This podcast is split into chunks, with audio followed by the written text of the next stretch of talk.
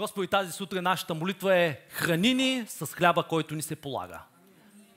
Не ни давай твърде много, за да не се възгордеем и за да си помислим, че нашата сила е спечелила всичко, с което си ни благословил. Не ни давай твърде малко, за да не бъдем изкушени да направим компромис с Словото ти, с стандартите ти. Ти знаеш хляба, който ни се полага. Ти знаеш точната порция. Дай ни днес на същия хляб. Нахрани духовете ни, нахрани вътрешния ни човек, за да бъдем силни и да вършим подвизи за Теб. В името на Исус те благославяме. Амен. Преди да продължа със Словото, искам да, да ти уверя и съм убеден, че Святия Дух иска да чуеш това. И то е, че Бог иска да те посети. Бог иска да говори на всеки един от нас. Бог иска да посети всеки, който ни гледа от вкъщи, всеки, който е на, на това място. Бог иска да говори на всеки един от нас. Въпросът е, когато Господ ни посети, дали разпознаваме Неговото посещение. Дали когато Господ ни говори, разпознаваме Неговият глас.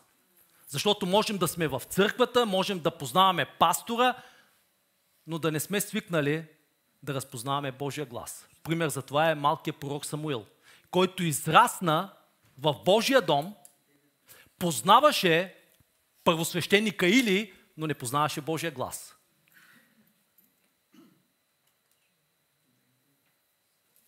Възможно ли е да сме в църква от 10, 20, 30 години, да сме в Божия дом, да познаваме Божия човек, но да не разпознаваме Неговия глас?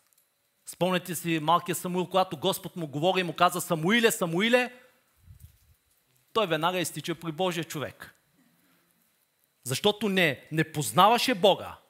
Познаваше църквата, системата, църковната система, но не беше свикнал да разпознава Божия глас. И аз си мисля, че един от основните проблеми на хората, на християните днес е, че ние разпознаваме човешкия глас. Ние разпознаваме гласа на пастора, на проповедника, словото, което се проповядва по българска християнска телевизия. Разпознаваме гласа на определена християнска книга или проповедник, но дали наистина разпознаваме Божия глас? И е време, приятели, да чуваме Неговия глас. Да разпознаваме, когато Бог ни говори, не само да го чуваме, но и да действаме, да се покораваме на това, което Господ ни говори. Обикновено искаме да чуем Слово. Тази конференция, другия семинар, този проповедник, онази книга. Имаме ли сърца да чуем Неговия глас? Исус каза, моите овце познават гласът ми. И Бог иска да говори на всеки един от нас. Амен? Ако ти си негова, негова овчица, ти трябва да разпознаваш гласа на пастира. Амен? Не, че Бог не говори чрез хора, проповедници, но Той иска лично на теб да ти говори. Преди да ти говори чрез някой друг, преди да потвърди Словото чрез някой друг. Господи, искам да чуя гласа ти. Искам да бъда посетен от теб. Ела при мен, ела, ела в дома ми. Искам посещение от небето. Амен? Божиите хора разпознаваха Неговия глас и ходеха в Неговото присъствие. Отново искам да заостря вниманието и върху Божието присъствие. Защото в Божието присъствие се случват неща. В Божието присъствие идва откровение за това кой е Той. В Божието присъствие разбираш кой си ти. Когато Авраам изпрати слугата си в Битие 24 глава 40 стих, той казва следното. Господ, в чието присъствие съм ходил – Авраам беше човек, който живееше и ходеше в Божието присъствие. За Самуил се казва, че нито една дума не падеше на земята. И ние знаем защо това е така в Първо царе, 2 глава 21 стих се казва, че Самуил растеше в присъствието на Господа. Колко прекрасно е това. Самуил растеше в присъствието на Господа. И точно в Божието присъствие се случват неща. Аз много лесно мога да разпозная кой живее в Божието присъствие. Един от начините да слушам какви думи излизат от устата му. Когато си бил в Божието присъствие, ти говориш Божиите думи. В Божието присъствие ти влизаш естествен, излизаш свръхестествен. Влизаш обикновен, излизаш необикновен. В Божието присъствие влизаш с своите тревоги, безпокойства, притеснения. Излизаш от Божието присъствие пълен с Божият мир, пълен с вяра, знаеки кой е Той. И в тези последни времена имаме нужда повече и повече време да прекарваме в Неговото присъствие. Да чуваме това, което небето говори. Защото в Неговото присъствие ние се променяме. Не просто ходейки на църква, ние се променяме в Неговото присъствие. Историята, която ще прочетем, се случва по време на, на третото и последното отиване на Исус в е, Иерусалим. И той преминава през Ерихон. И това е една история за един малък човек, в когото се случи голяма промяна. И темата днес е голямата промяна в малкия човек. Голямата промяна в малкия човек. Защото тази промяна се случи, когато Божието присъствие дойде в живота и в дома на този човек. Някои от вас вече богослови знаят за кого става въпрос. И това е историята с Захей. Захей, който много искаше да види Исус. Вероятно поради любопитство. И макар, че е началник на бирниците, той прави нещо неприлично. Той тича, качва се на едно дърво. Някой богослови казва, че е било черница, други казват, че е явол, трети казват, че е дива смокиня. Важното е, че се е качил на дървото и е видял Исус. Амен. И аз се моля тази сутрин качвайки се на това дърво тук на втория етаж. Целта е да зърнем Исус. Амен. Иначе просто сме изкачили 20 стъпала. Ако не сме видели Него, просто сме се изгубили времето. Защото виждайки Него, това е което, което ни променя. И знаете, Захей беше нисък на ръст и затова той изтича напред, за да се покачи на тази черница, за да види Исус. Голяма промяна в малкия човек. Нека да прочетем Евангелие от доктор Лука, 10 стиха от 19 глава, от 1 до 10 стих. Евангелие на доктор Лука, 19 глава от 1 до 10 стих, като в 18 глава историята приключва с изцелението на слепия Вартимей. И тук случката продължава и се, и се казва, че след това Исус влезе в Ерихон и минаваше през града. Нека да отворя. И минаваше през града. И ето един човек на име Захей, който беше началник на бирниците и беше богат. Искаше да види кой е Исус, но не можеше поради навалицата, защото беше нисък на ръст и се завтече напред и се покачи на една дива смокиня, за да го види, понеже щеше да мине през онзи път. Исус, като дойде на това място, погледна нагоре и му каза, Захей, слез бързо, защото днес трябва да отседна в дома ти. Не е ли интересно, че Исус знаеше кой беше покачен на дървото? Никога не го беше срещал преди, но Исус знаеше, че това беше Захей. Исус каза, аз познавам моите си по име, ги призовавам. И Захей побърза да слезе и го прие с радост. И като видяха това, всички роптаеха и казваха, мале, те роптателите са от едно време, не са от днес. Всички роптаеха и казваха, отби се при грешен човек. А Захей стана и каза на Господа, Господи, ето, от сега давам половината от имота си на сиромасите и ако някак съм ограбил някого, връщам му го четверократно. Исус му каза днес, кажи днес, днес, днес стана спасение на този дом, защото и този е Авраамов син. Понеже човешкият син дойде да потърси и да спаси погиналото. Амин. Понеже човешкият син дойде за да потърси и да спаси погиналото. Това беше целта, това беше мисията на идването на Христос на тази земя. Той не дойде за да обогати живота ни с материални придобивки. Той не дойде за да ни направи щастливи. Той дойде за да ни даде живот. Той дойде за да ни откупи от смъртта и от ада. Да спаси погиналото. Харесвам тази история, понеже тя е толкова истинска и аз съм убеден, че всеки един от нас може да се оприличи с нея. Колко от вас като малки сте се катерили по дърветата? Така, не всички, по-старото поколение. Младото се качват на интернет, на фейсбук и на, на други интернет страници. Ние се качвахме по дървета. Нямаше телевизия, всъщност имаше с две програми. А, но тази история е хубава, понеже в нея виждаме нашето спасение, виждаме нашия живот. В нея съзираме нашия Господ Исус Христос, който е толкова деликатен в работата с нашите човешки сърца. Толкова е тактичен. Това е история за истинско покаяние.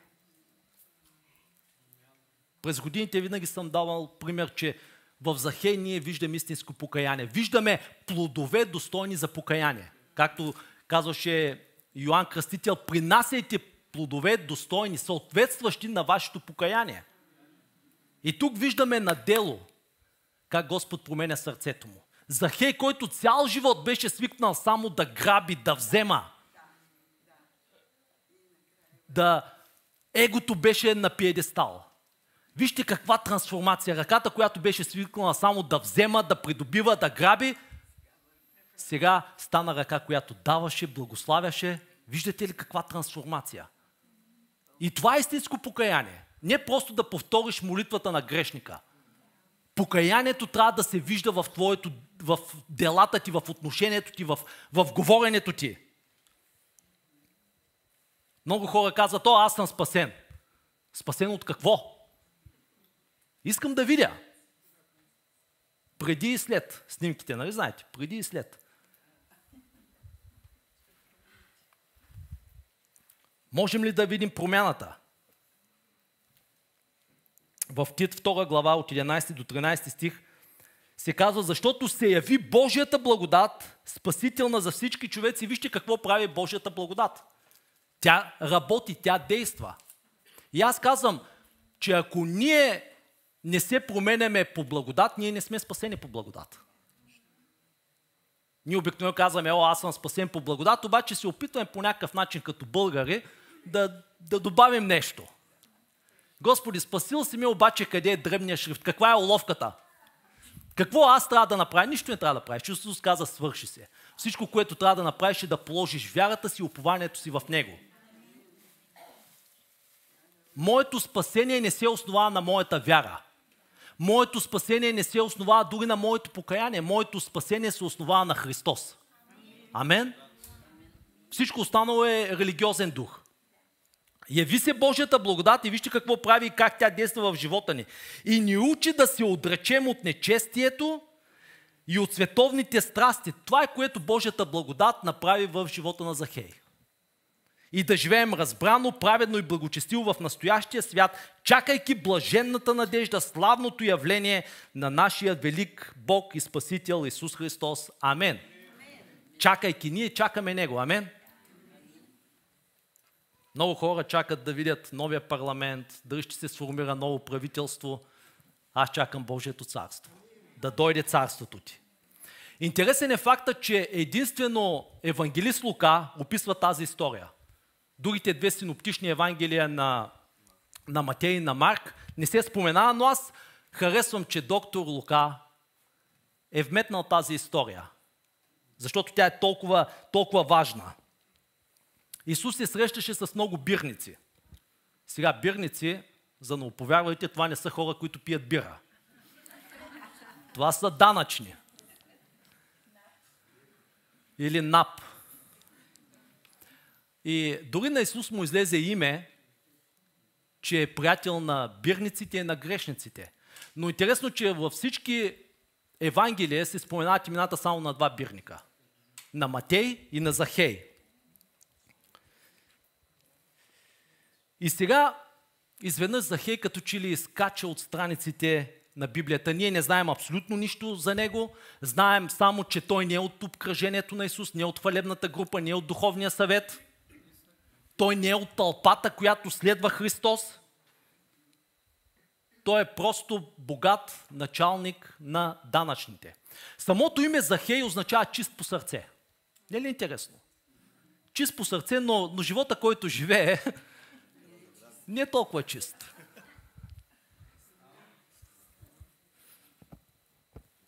Захей сяка се появява от нищото, но Исус каза, че и той е Аврамов син. Аврамов син, който не живее според своята идентичност. Не е ли това удивително? Не е ли удивително как в, в бурите на живота може да се изгубиш? Може да изгубиш своята идентичност, може да изгубиш планът, който твоят творец има за теб. Може да изгубиш целта и видението за живота си. Може да, да изгубиш начина по който си бил възпитан от своите родители. Вижте, Захей се изгуби в сделките, далаверите, в корестолюбието, в своят егоизъм, той изгуби своята идентичност. Той вече не живее като Аврамов син, въпреки че е Аврамов син по новорождение. Казва, че е Аврамов син, но не живее като такъв. Защото изкушенията в живота на, на Захей бяха прекалено големи. И той им се отдаде. Вижте, изкушенията нямат нищо общо с изпитване силата на твоята воля. Това е което религиозният дух казва. Че изкушенията са да изпитат твоята воля. Изкушението има една единствена цел да изпита твоята идентичност. Изкушението е свързано с идентичност. Ако си Божий син, ако си този, който казваш, че си, превърни тези камъни в хляб. Захея Аврамов син, но той не живее като такъв. Може би е израснал в църква, в детско служение, но сега в, в живота, в лабиринта на живота е изгубил себе си. Толкова се радвам за нашето детско служение. Радвам се за умните, интелигентни родители, които носят, водят децата си в детското служение, че ги възпитават в, в пътищата Господни, че не оставят училището, Фейсбук, интернет да ги учи на, Божието, на Божиите пътища. Няма по-важно нещо от това да, да подсигуриш правилна духовна основа в живота на, на своите деца. Каква полза да ги подсигуриш финансово, да им дадеш имоти, да им дадеш пари и цяла вечност да бъдат в ада? Да не бъде, разбира се. Няма по-важно нещо от, от това да възпиташ децата си в пътищата на Господа. Казва се в притчи, възпитавай детето в подходящия за него път и когато остарее, няма да се отклони от него. Тоест, когато е младо, може да хвани кривите пътеки, но това, което е депозирано в него в детските му години, в детското служение, ще има основа, към която един ден то да се върне. Затова е изключително, изключително важно. Аз срещам родители, които са пренебрегнали децата им да бъдат част от църквата. И идва след 20 години, моли се за мене, какво да се моля, аз трябва да използвам екзорсизъм. Нека да бъдем мъдри, нека да бъдем разумни. Някой беше казал, има 1% вероятност детето ти да стане известен певец, музикант, спортист, но е 100% вероятността, че един ден то ще се изправи пред Исус Христос. И нека да подготвяме децата си за този ден. Като родители е изключително важно да положим основа, духовна основа в нашите деца. Амен. Няма по-голяма отговорност от тази. Децата ни да израснат в Божия дом. Молитвата, търсенето на Бога, хвалението да не са им нещо чуждо. Нашите деца, Бени Марая, са пропити с църква. И не го казвам в а, лошия смисъл на думата, че са религиозни, но те от най-малки, най-ранна детска възраст са в църквата. Когато Роси забременя с Бен, 6 месеца след моите лекции в библейското училище, аз се връщах и четях псалмите върху нейния корем. Бен беше в корема й. И аз всеки ден четях псалми. Още от отробата на майка си той беше в църквата. И разпознаваше гласа на, на баща си. Когато се роди, на десетия ден го посветихме на църквата, в църквата пред Бога. И от тогава много рядко е отсъствал от богослужение. Дори когато се върнахме от щатите 99-та година, Роси стана водач на хвалението в Силистра. И той беше на 9 месеца. И тя го вземаше със себе си на репетиции. Залата, в която се събирахме, тогава беше на последния етаж, имаше цепнатина. На, на тавана зимата вееше сняг. Обаче хваляхме Бога, търсехме Бога. Аз с количката бях на задния ред и децата ни никога не са пропускали църква.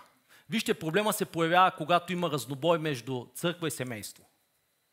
Защото цър... всъщност, църква, всъщност семейството трябва да бъде църквата. Амен. Оттам започва всичко. Да няма разнобой. Мария също израсна в църквата. Няма нищо по-важно от това децата ни да израснат в църква. За съжаление за някои родители удобството, рахът лъка, неделята е единствения почивен ден, са по-важни от посоката, която трябва да дадат на децата си в, в живота. Затова нека да бъдем, нека да бъдем разумни. И както ви казах, не е важно само децата им да израснат в църквата, ако домът ни не е църква. Захе е наследник на Авраам, негов потомък, но не живее живота на Авраам. Не живее живот на вяра, живее живот на грабеж. Той е началник на бирниците.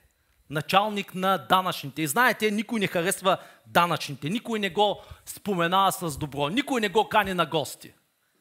Той е презиран в очите на хората, на своите съграждани, на своите сънародници. И нещата дори бяха по-зле, защото той вземаше парите от своите хора, за да ги даде на римляните.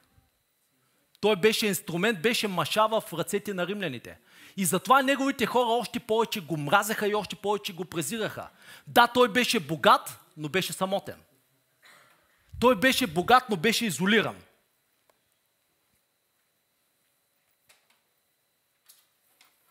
И този Захей, ненавиждания, презрения, мразения, злословения, чу, че Исус идва. И ето я иронията обаче. Той е началник на висок пост, издигнат, но Словото Божие казва, че беше нисък на ръст. От една страна Словото каза колко е заможен, колко е влиятелен, колко е силен, един от силните на деня. И в същото време се каза, че той беше дребен, нисък на ръст. Представете ли си какъв разнобой? Човек с връзки, който познаваше правилните хора, сега не можеше да види Исус. И аз харесвам Захей, защото той е удивителен характер. Той беше богат, т.е. неговите пари бяха неговата защита. Това е което в Еклисия се казва 7 глава 12 стих, че парите са защита. Обаче Захей имаше проблем, който парите, влиянието, връзките в живота му не можеха да го оправят. Той е силен, той е влиятелен, той е богат, но е нисък на ръст. И аз съм убеден, колкото и хубаво, харизматично да се усмихваме, в живота на всеки един от нас в тази зала, в живота на всеки, който ни гледа по българска християнска телевизия, има но. Захей беше богат, но беше нисък на ръст. И без значение колко прикриваме това но, в живота на всеки има но. Нещо, с което трябва да се примерим. Нещо, което трябва да приглътнем. Нещо, което не е така, както сме го планирали. Богатите, красивите, младите, възрастните, всеки има но в живота. Битката на Захей не беше битка с парите. Той не живееше живот на, на недоимък. Той си плащаше сметките, но беше нисък на ръст. Колкото и пари да имаш, ако си 1,60, как може да станеш 1,80? Колко пари ще платиш? Колко милиона? Кой ще те удължи? Невъзможно е. И Захей имаше проблем, с който никой човек не можеше да се справи. Имаш пари, имаш власт, но си нисък. Има прекрасни хора, които не са високи, но имат големи сърца. Има и други хора, които са ниски, обаче създават големи световни проблеми. Като започнеш от Наполеон и минеш през, през Хитлер и през а, Октомврийската революция и до наши дни. Ниски хора създават големи проблеми. И разбира се, винаги се опитват да си оправдаят действията и делата. Обаче няма оправдание за война. Няма оправдание да убиваш невинни жени и деца. Не искам да влизам в геополитика. Това е моята позиция като християнин.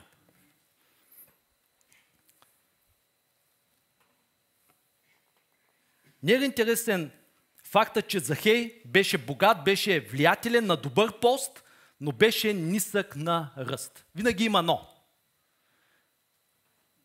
Апостол Павел имаше големи откровения от Бога, но трън в плата. Сега имаше увеличение на пенсията, но хиперинфлацията я изяде. Винаги има нова в живота ни. Имам, имам време да служа на Бога, но вече съм на 85. Печеля много пари, но по някакъв начин изтичат между пръстите ми. Подсигурен съм финансово, но нямам семейство. Младо семейство сме, но не можем да имаме деца. Имам прекрасно семейство, обаче, но родителите ми умряха в ранна възраст. Винаги има но в живота на всеки един от нас. Никой не иска обаче хората да разберат, че имаме такова но в живота си. Младите, когато са влюбени, те се женят, без да знаят, че в брашния партньор има но.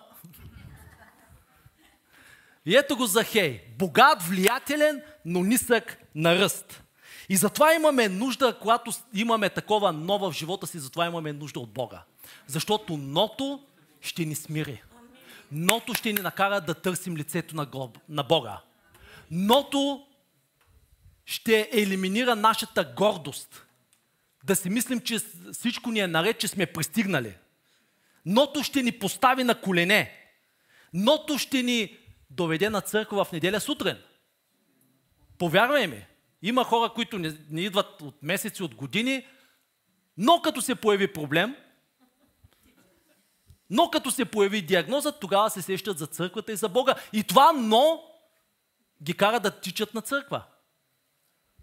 Хубаво е да имаме такива нота в живота, защото те ни показват колко зависими сме от Бога. Че трябва да търсим лицето на Бога. Захей не идва при Исус, защото е богат. Захей не идва при Исус, защото е влиятелен. Захей идва при Исус, защото има нова в живота. Ако Захей не беше нисък на ръст, нямаше да дойде при Исус. Но той се затича напред и застава на Божия път.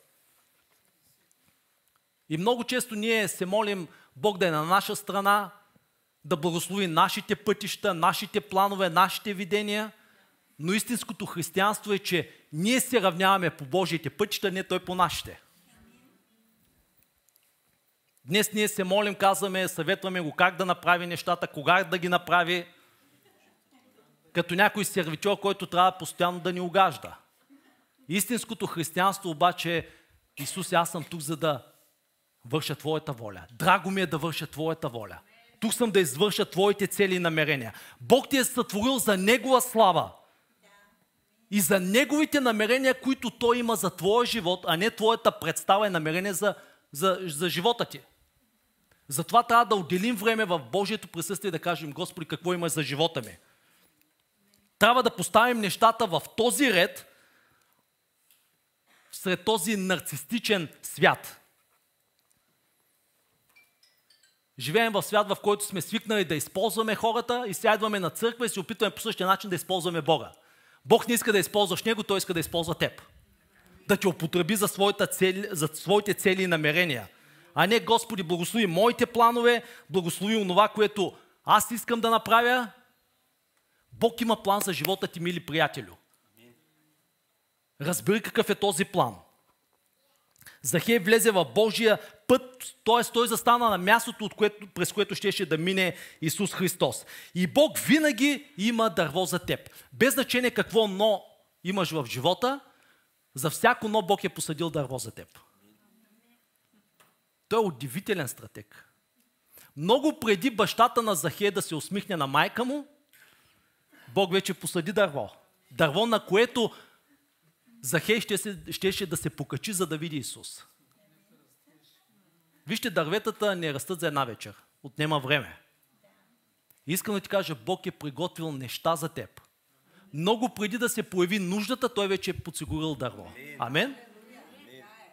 Аз си мислех тази седмица, представете ли си, през 75-та година до 80-та година, хора, които са воювали срещу Бога, които са мразили Бога, комунистическия режим, са строили тази сграда. Хора, които са пращали наши братя и сестри в затвора в Белене, местени от едно място на друго, само защото вярват в Бога. Разбира се, ако вярваха в Марс и Енгелс и Ленин, нямаше да има гонение. Просто само защото вярват в Бога, обявиха война и на Неговата църква. И представете ли си, кой би помислил преди 40 години, че комунистическия режим, който беше обявил война на Бога, ще строи зала за църквата? Че 40 години по-късно ще се събират мъже и жени, които обичат Бога и които ще го хвалят всяка неделя. Бог посади това дърво за нас, за да можем да дойдем тук, да се качим като Захей и да зърнем Исус. Амин. И не само да го зърнем, но Той да дойде в нашите домове, да трансформира животите ни, да изцели болестите ни. Много преди да се появи нуждата, Бог вече е промислил дърво за теб, за твоя проблем. Няма значение колко малък, незначителен може да се чувстваш. Бог винаги има дърво. Амен. И днес е времето да се качим по-високо, да навлезем в сезон, в който Господ ще ни издигне на по-високо, над страховете. Каква зима ни очаква. Над безпокойствата, над хиперинфлацията, над диагнозите, над хорското мнение, над недоимъка. Бог посажда дърво, за да има среща с него. Всичко, което не ти достига, Бог вече е промислил. Амен. Не забравяй, че Неговото име е Ел Шадай. Повече от достатъчен за всяка нужда по всяко време. Каква е любов само? Бог да посади дърво за мен. Той ме предозна, Той ме предопредели. И това дърво всъщност, дървото е прообраз на Божията благодат. Каквото на мен не ми достига, Божията благодат е там, за да посрещне всяка моя нужда не може да открие своето дърво, ако си влюбен в себе си, ако си влюбен в своите постижения, ако си влюбен в своят егоизъм, за да се качиш на дървото на Божията благодат, първо трябва да се смириш. Ако си от голямото добро утро, няма да се качиш на голямото дърво. Дървото, Божията благодат са предназначени за, за ниски, т.е. смирени хора. Амен. Трябва да се смириш, да кажеш, аз съм малък, на не ми достигат сантиметри. Всичко е наред в живота ми, обаче в тая област съм нисък. И Словото Божие ни слага всички подобни знаменател. Всички са грешихме, всички сме ниски. И не заслужаваме да се прославим от Бога. Не се фокусирай върху това, което имаш, но понякога виж какво нямаш и какво не ти достига, защото Божията благодат е там. Амен.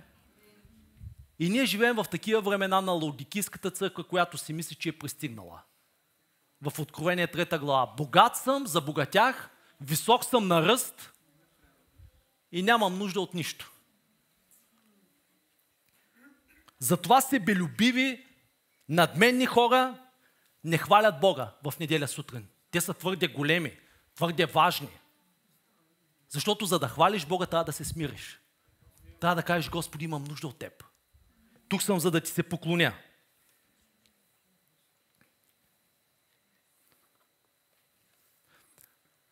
Захей беше богат, но вижте, богатството е много разтегливо понятие. всеки в тази църква е много богат за някого. Ще съгласите ли? За моят приятел пастор Тег в Непал, където работиш 8 часа за 2 лева на ден, за 1 долар на ден, вие, мели приятели, сте милионери. Вие сте много заможни. Самия факт да имате ток и топла вода, вие сте най-големите мангизли. И дом, ако имаш, богатството е разтегливо понятие по същия начин, по който ръста е разтегливо понятие. Вижте, когато наоколо няма високи хора, ниските се чувстват високи. Ще съгласите ли, когато нямаш база за сравнение? Аз мислех, че съм висок, 185 см, обаче преди 10 на години бях на една конференция в Вилнюс, в Литва, и там се снимах с един баскетболист от минало, близкото минало, Арвида Сабонис, който е 2,23. Нека да я видим. И тук съм на, на високи маратонки. 1,85, 2,23. Аз съм висок, когато съм сред хора, които са 1,60, 1,70. Имам се за великан. Обаче, когато си сред някой по-висок, затова богатството, ръста са разтегливи понятия. Сега, Захей беше богат. Аз познавам някои богати хора, но те никога няма да тичат напред, да се изложат и да се качат по дървета. Богатия човек ще заповяда дървото да се отреже, преди той да се качи на дървото. Обаче Захей не го интересува какво ще кажат хората. Той не се интересуваше от холското мнение, той имаше една единствена цел, той искаше да види Исус. Той искаше да види Исус и затова се затича. Затича се, за да се качи на това дърво. Той беше уморен хората да му дават оценки. Той искаше Исус. Изтича и се покачи на това дърво като малко дете, въпреки че Исус все още не беше там. Но той каза, готов съм на всичко, само за да зърна Исус. Искам да видя кой е. Чувал съм, че е пророк, чувал съм за чудесата, които върши, чувал съм, че говори думи на живот, искам да го видя за себе си. И затова той се смирава, затова той се унижава, затова той тича напред и се кача на това, на това, дърво, на това дърво. Представете ли си какво прави? Нас ни мързи да пляскаме по време на хваление, да си отворим устата. А той тича напред, за да зърне Исус Христос. И както ви казах, ние не тичаме към църквата и към Бога, защото може би всичко в живота ни е наред. Но живота е такъв, в който няма само плюсове. В живота има и минуси. И точно нотата, точно минусите ни кара да търсим Бога. Но нека да не го търсим само когато имаме проблеми, нека да го търсим и в хубавите времена. Нека през всичко, през което преминаваме, да бъдем благодарни. Той тичаше, за да види Исус. Кажи на човека до теб, тук съм, за да видя Исус. Кажи му го. Знам, че ти си готен, знам, че си красив, обаче искам да зърна Исус. Искам да видя Исус. Бог ще те благослови, ако спреш да се интересуваш от хорското мнение, това, което хората казват, това, което хората говорят, ти имаш една единствена цел да се фокусираш върху Исус. Целта на дявола е да те разфокусира.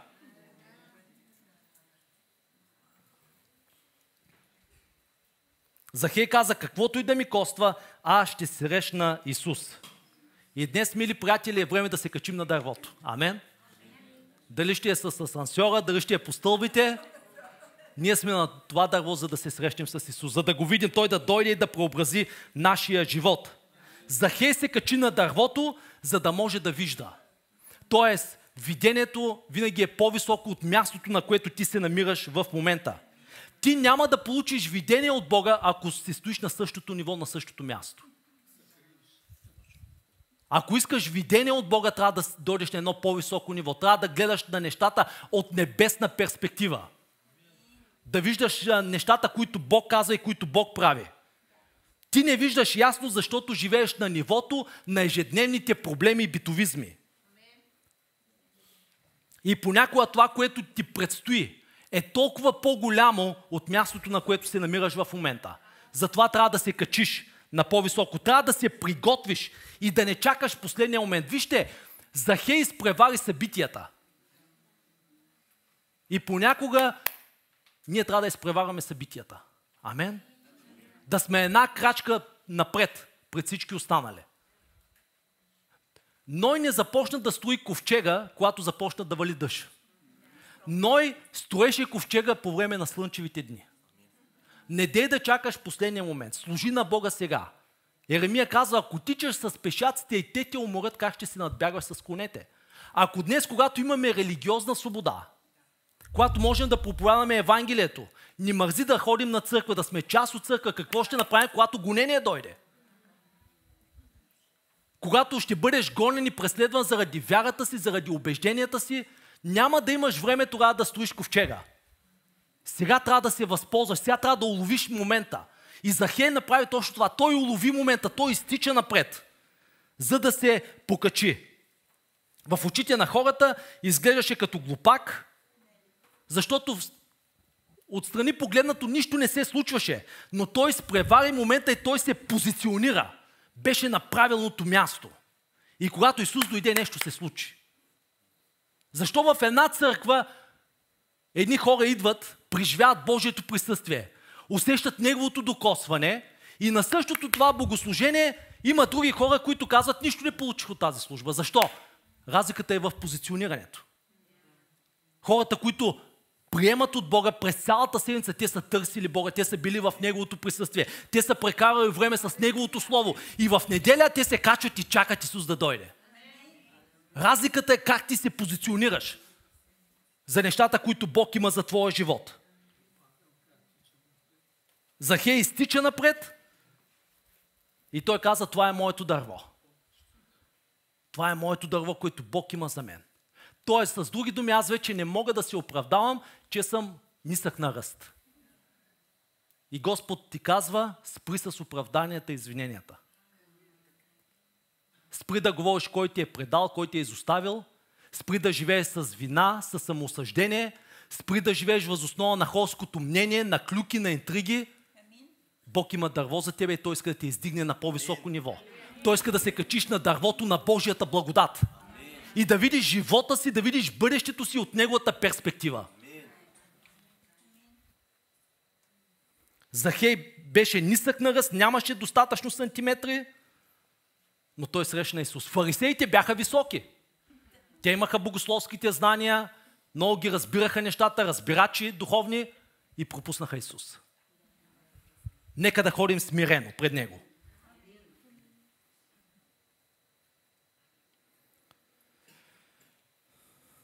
Захей изтича напред, качи се на това дърво, имаше правилна позиция за своята среща с Бога. И Захей зачака. И ето го Исус идва. И не е интересно, че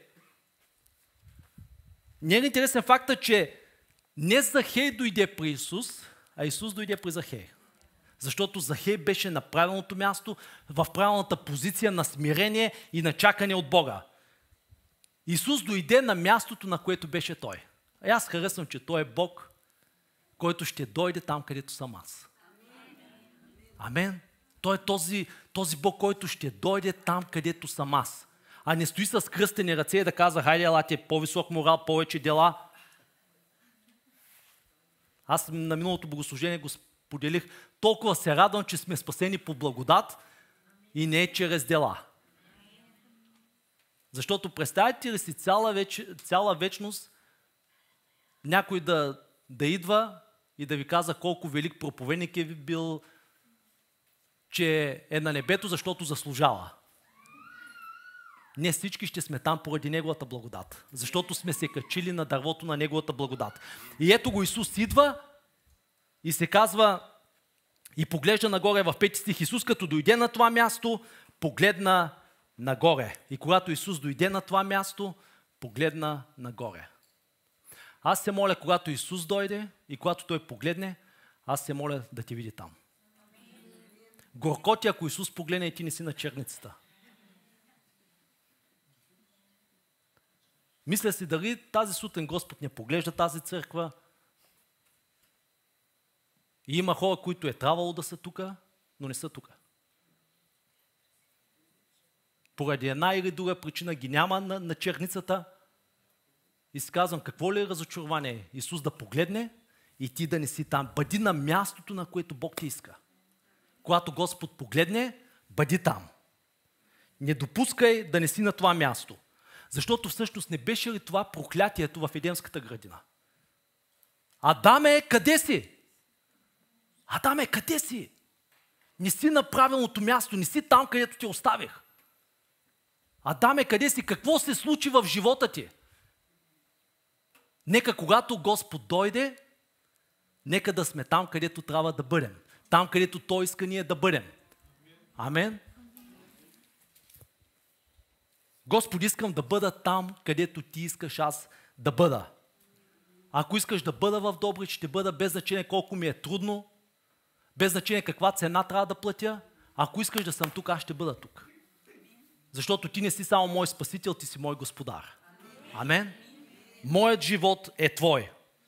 Исус Захея слез от дървото, т.е. дървото вече не ти трябва. Дървото е извършило това, за което е било предназначено. Но сега има една по-дълбока работа, която аз искам да извърша в тебе. Някои от нас сме толкова влюбени в дървото, това, което Господ е правил преди, че пропускаме това, което Той иска да направи в нас днес. Амен? И ето го Захей, прави правилните неща на публично място и Господ го благославя насаме. Ако ти хвалиш Бога на публично място, Господ ще те благослови в дома ти, Господ ще те благослови насаме. Знаеш ли какво е благословена и помазана служба?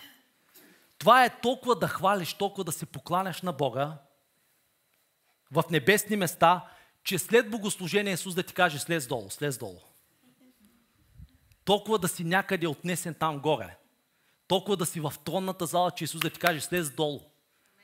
Защото искам сега да дойда във вас. Искам да преобразя дома ти, семейството ти, децата ти, родителите ти, финансите ти. Искам да дойда в работата ти, в здравето ти. Идвам с теб вече във всяка ситуация, във всяко обстоятелство. Затова Исус каза днес, днес, днес стана спасение на този дом. Не утре, днес. И Захей слиза от дървото и тръгва с Исус към вкъщи. И аз съм убеден, че това е било прекрасна, хубава къща. Той беше богат, те вървят заедно. И хората не само мразят Захей, обаче ето сега настройват се и срещу Исус. При грешен човек отиде. Той няма работа там. Нали уж беше Божий човек, как така има светски приятел? Трябва да човешката простотия е проклятие. Приятел на бирниците, на грешниците, винопиец. И не е интересно, че Исус не им отвръща, не влиза в, обяснителен режим, не се оправдава. Исус е на мисия. Той е на мисия, за да спаси погиналото.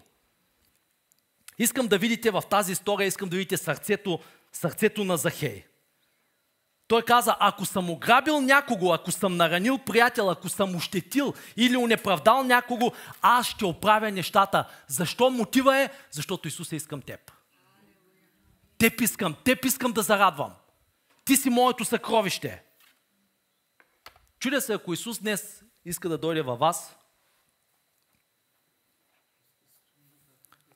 какво ти си готов да промениш, за да имаш Него? Трябва да се обадиш предварително вкъщи, че Исус идва?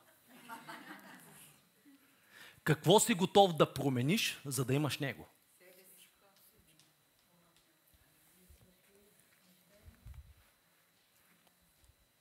Аз не знам най-хубавото място и църква, в която искам да проповядвам, е в къщи. Защото там виждам резултати. Тук не знам словото, което Господ използва, колко животи докосва, колко съдби трансформира. Обаче вкъщи мога да видя резултати. Толкова се радвам да виждам, да виждам моите деца да хвалят Бога, да му се покланят. За мен като баща по-голяма радост от тази няма, да виждам как децата ми ходят в истината. Ето го Захей, Авраамов син, и Господ Исус го връща в правилната позиция. Той му казва кой е. Защото Захей, както видяхме, беше забравил своята идентичност. И сега Захей вече нямаше нужда от парите на римляните, защото той имаше Исус. Искам с тези неща да приключа. Не дей да размене своята идентичност заради материални неща. Не дей да размене своята идентичност, своята позиция в Бога, кой си ти в Христос, заради нещо мимолетно. Нещо временно на тази земя. Ако хората не те приемат такъв какъвто си, загърби ги и продължи напред. Качи се на дървото на Божията благодат. Исус, когато дойде, той каза на Захей, Захей, слез, слез от дървото. Захей, слез. Слез от дървото. И само една седмица по-късно Исус беше на дървото. Каква божествена размяна. И Захей слезе от дървото, за да може Исус да се качи на дървото. И да ни изкупи. И да плати най-високата цена за нашите грехове. Да плати изцелението за нашите болести. Каква божествена размяна. Това е любов, мили приятели. Това е благодат. Ако нещо ти липсва, ако се чувстваш нещастен, неудовлетворен от живота, искам да ти кажа за едно дърво, което беше забито на Голготския хълм. И това дърво може да ти даде смисъл на живота. Това дърво може да трансформира съдбата ти. Това дърво може да ти даде бъдеще и надежда. Това дърво може да изцели болестите ти. Това дърво може да, да те постави във вечността, в небето, за винаги. Ела при Исус днес, поискай си прошка, защото Той се качи на дървото вместо теб. И всичко, което трябва да, го направи, да направиш днес е да го приеме за свой Господ и Спасител. Захей мислеше, че е богат, докато не срещна Исус. И когато срещна Исус, Захей разбра кое е истинското съкровище. Захей разбра какво е истинското богатство. Някой е казал, някои хора са толкова бедни, че единственото, което имат, са пари. Бъди богат. Бъди богат с Него. Бъди богат с приятели, с взаимоотношения, с, с преживявания, с спомени. Знаете, аз казвам различни неща. Господа те зарадва, Господа те изненада. Днес ви казвам, Господ да ви обогати. Господ да ви обогати със себе си. Защото Исус е нашето съкровище. Истинско съкровище и богатство е да имам теб, Исусе. Амен в една песен преди 30 години се пее, че искам да имам богатство, каквото богатите нямат. Исус е ти си моето богатство. Не е интересен факт, че Исус има една единствена седмица. Една единствена седмица Исус има на тази земя и той решава да прекара време с Захей. Виждаш ли колко важен и скъпоценен си за него? при целия стрес, цялото напрежение, защото Исус не беше само 100% Бог, той беше 100% човек. Човешкия син. Човеш... Затова дойде човешкия син, за да потърси и спаси изгубеното.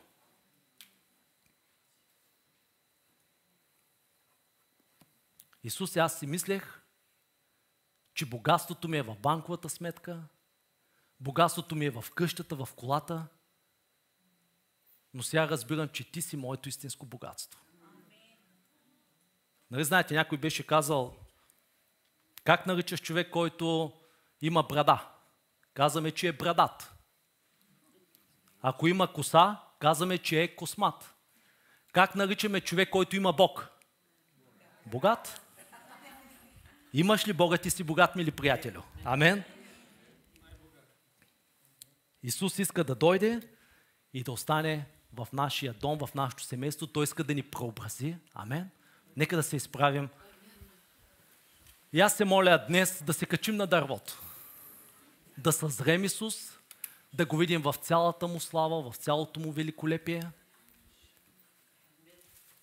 И не само да го видим.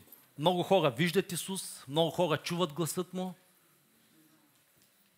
но време е да го поканим в животите си, в семействата си и Той да ни преобрази. Само Неговото докосване може да ни преобрази. Псалмиста каза, Господи, Ти ме учиш с докосване на Твоята ръка. И нека тази сутрин да се молим за Божието докосване. Не знам кой през какво преминава, с какво се бори. Не знам за Твоето но в живота. Господ знае. Святия Дух знае. И нека сега да се фокусираме върху Него. Каквото и да ни ни достига, искам да ти уверя, че то вече е в Бога. Бог вече е промислил. Но ти трябва да се позиционираш, да си в правилната позиция, за да приемеш от Него. И не само да приемеш, но и да си готов да се промениш чрез силата на Святия Дух. Вижте, Захей не само прие Исус в дома си. Много хора го приемат за свой спасител. Но Исус стана негов Господ. И той каза, Господи, ако съм му неправдал някого, връщам му го. До сега съм живял за себе си, грабил съм за себе си, обогатявал съм себе си, бях егоист, сега ставам алтруист. Искам да давам, да благославям, искам да живея за теб. Благославяме те тази сутрин, Исусе, и аз те моля, дух на, на откровение да слезе, защото в Твоето присъствие има откровение. Моля те, небесно, божествено откровение да дойде върху всеки един от нас. Дай ни да те видим по нов начин. И тази сутрин ние тичаме напред, качваме се на, на дървото, защото искаме да, да те зърнем по нов начин. Да те видим в цялото ти великолепие, в цялата ти красота. Нека да бъдем на правилното място и когато ти погледнеш, нека да сме там, където ти искаш ние да бъдем. И днес, Господи, ние те каним в нашите домове. Каним те в нашите сърца. Изпитай сърцата ни. Нека наистина домовете ни, сърцата ни, телата ни да бъдат храм на Святия Ти Дух. Нека да бъдем Твой дом –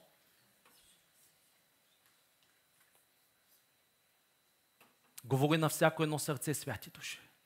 Говори на всяко едно сърце в името на Исус. В името на Исус. Толкова искаме да те зърнем, да съзерцаваме красотата ти. В името на Исус. Благодаря ти, святи души, за Твоят мир, за това, че ти нахлуваш на това място, за Твоето изявено славно присъствие. Нека да бъдем обогатени с Тебе. Да бъдем обогатени с това, кой си Ти да бъдем обогатени с нови откровения, които да променят животите ни, ценностната ни система. В името на Исус. В името на Исус. Аз те моля за дългоденствие. В името на Исус.